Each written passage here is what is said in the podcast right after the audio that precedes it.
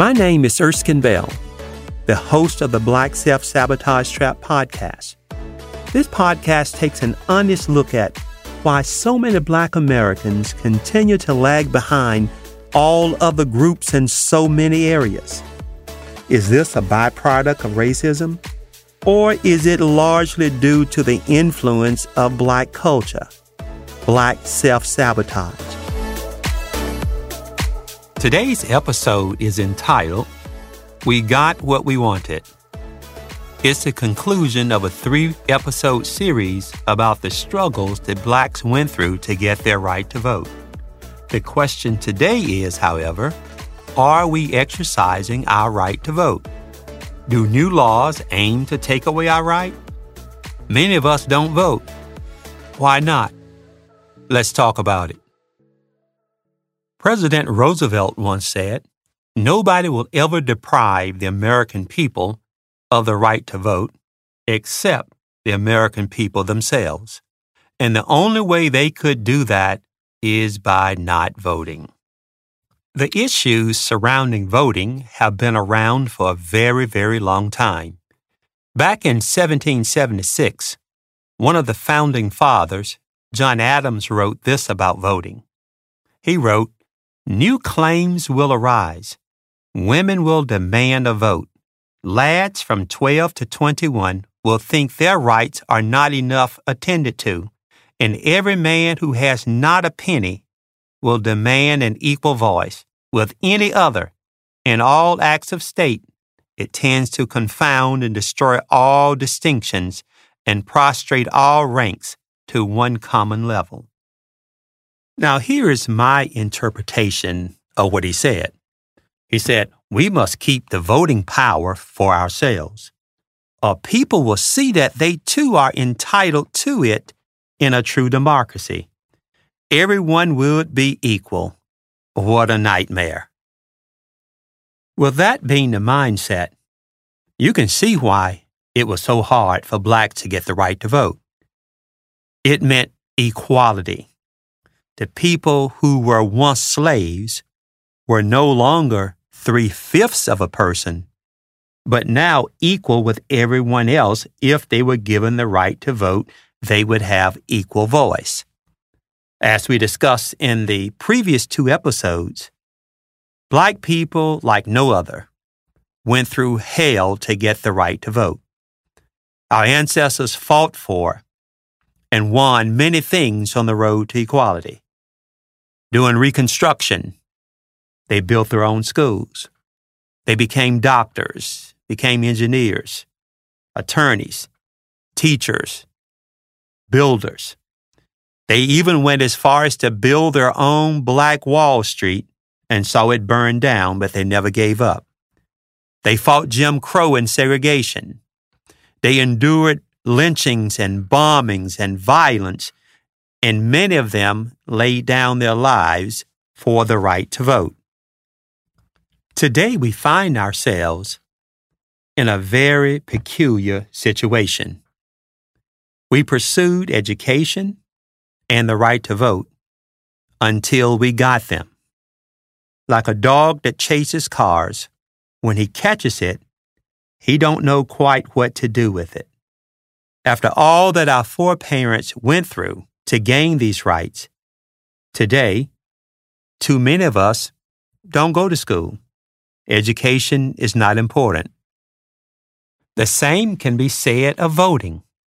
Many of us do not exercise our right to vote.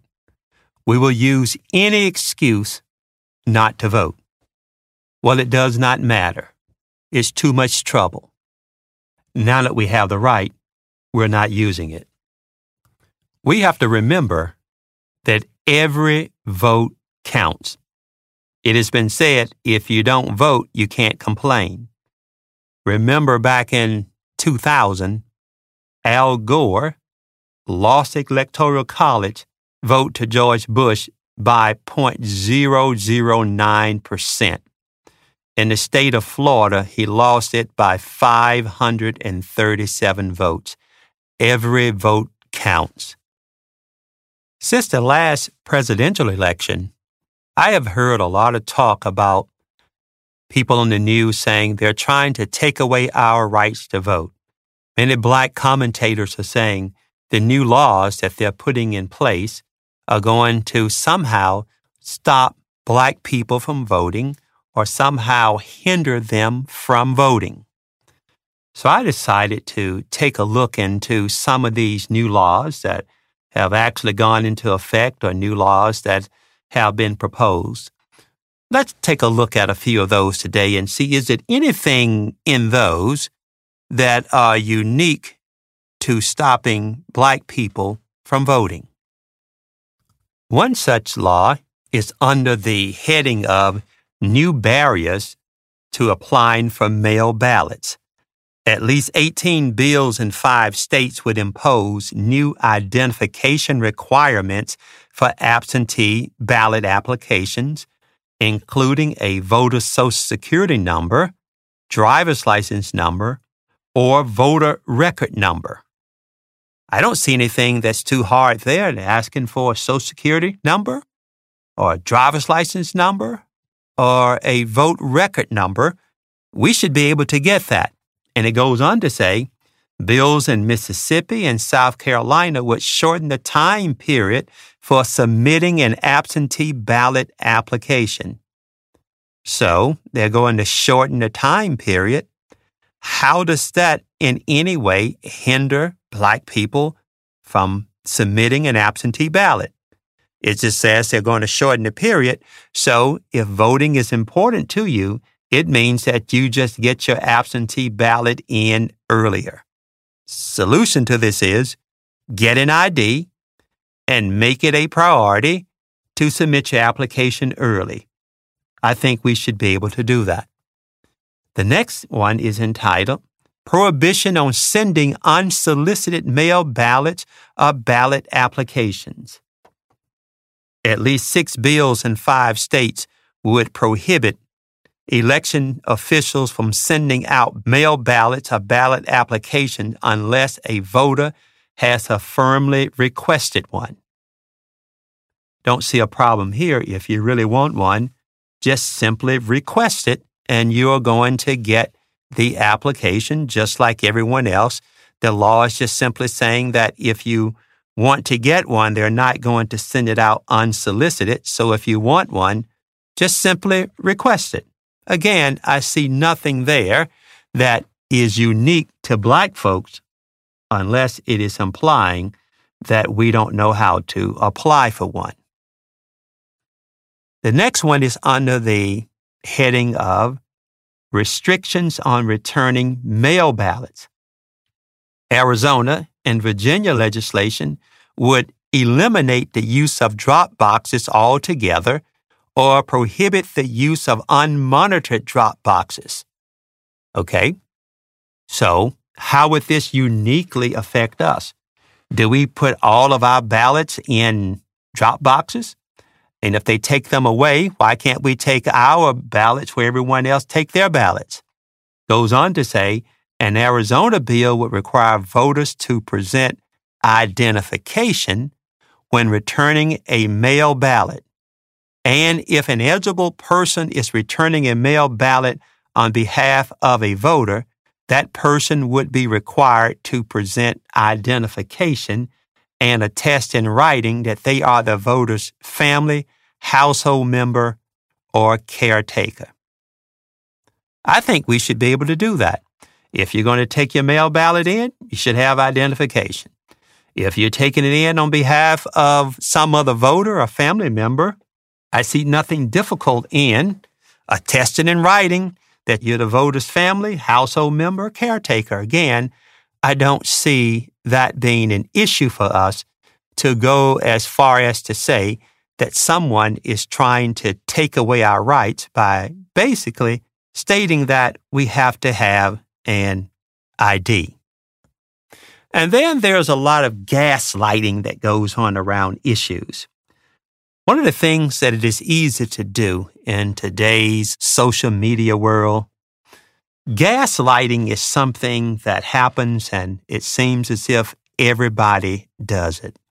Now, let me read a quote from our current president regarding one of the new laws around voting.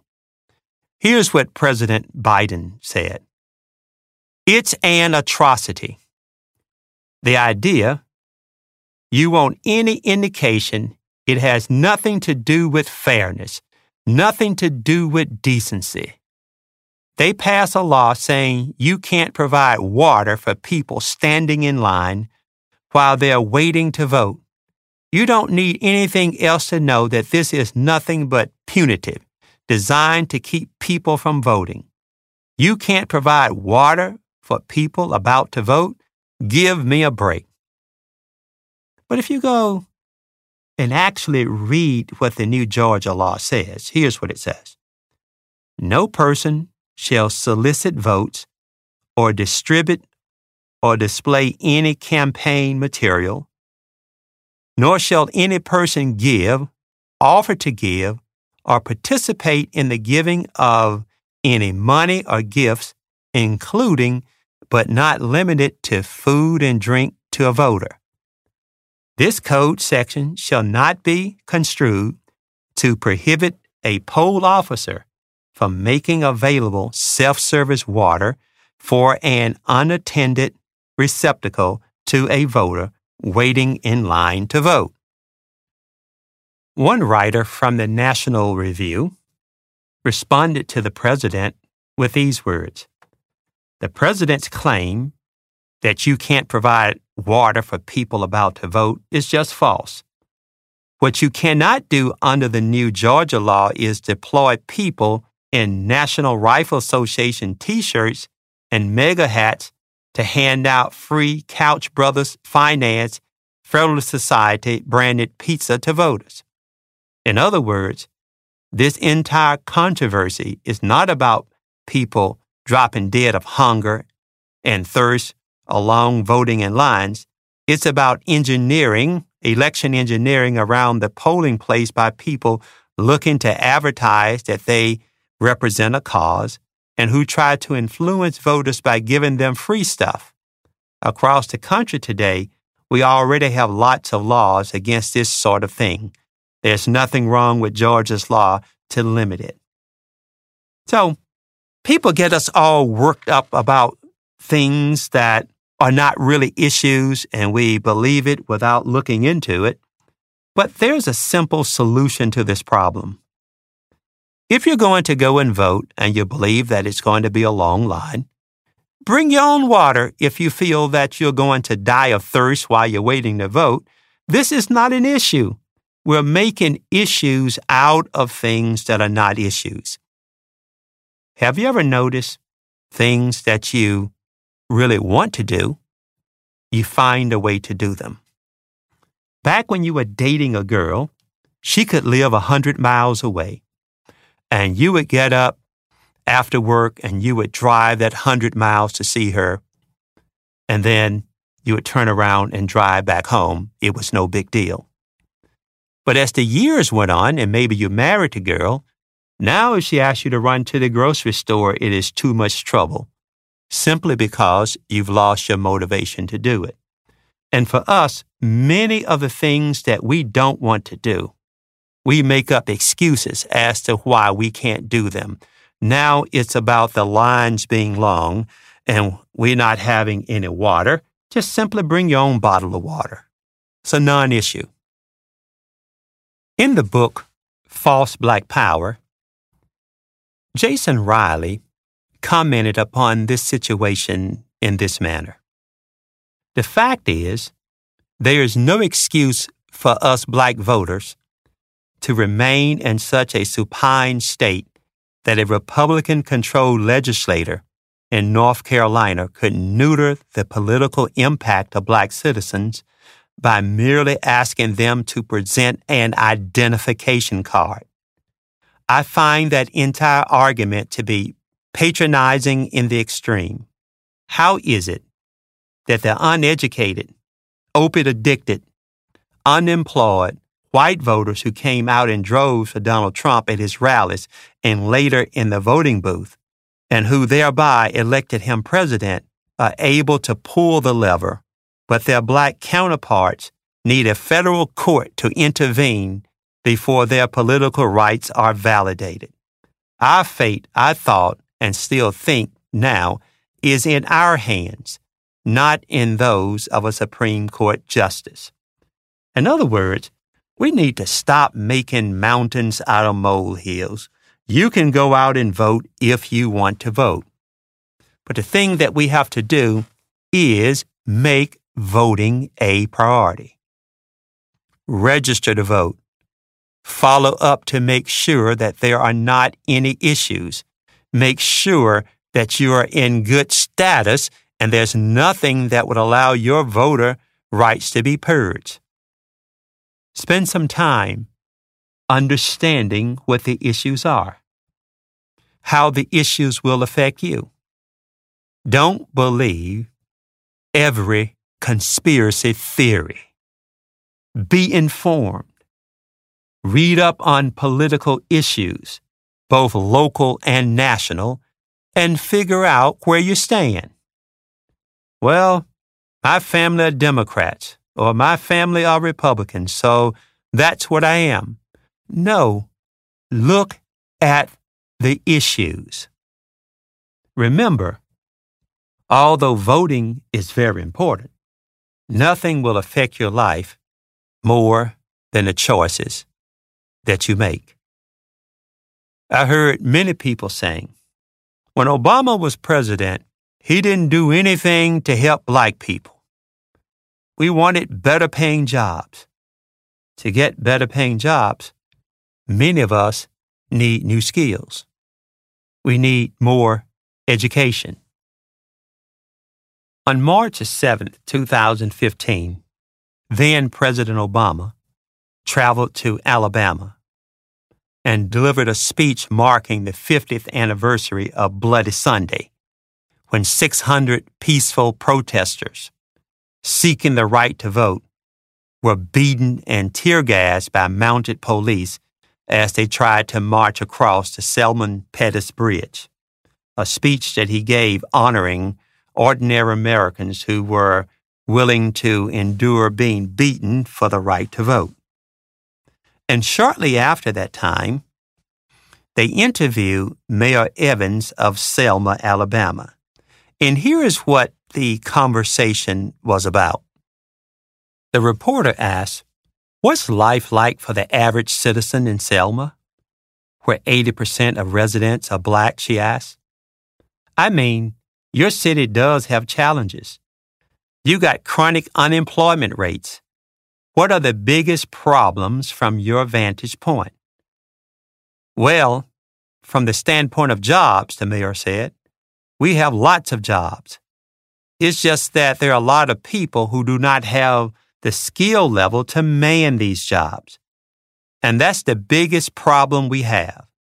There are industries and businesses here that are searching for people to come to work, but many times they are not able to get the jobs because they are not going back to pick up the trade or the technical skills that's needed in order to take the job. You can vote for job training programs. You can vote and funds can be available. But until you make up your mind that you're going to take advantage of it, you're not going to get the most out of it. It's important that you vote to let your voice be heard. It makes a difference. Every person that meets the qualification should vote. Make your vote count. But at the same time, always understand politicians can't fix your issues. It will always come back to the choices that you make. Thanks for tuning in today. Remember, we are the masters of our own destinies. If you enjoyed the episode today and would like to be made aware when new episodes are posted, please subscribe on Apple or Google Podcasts or you can visit us at blackselfsabotagetrap.com. We would love to hear from you. Send us your comments about our show by using the website contact page to send us an email or clicking on the microphone icon to send us a voice message. Cheers.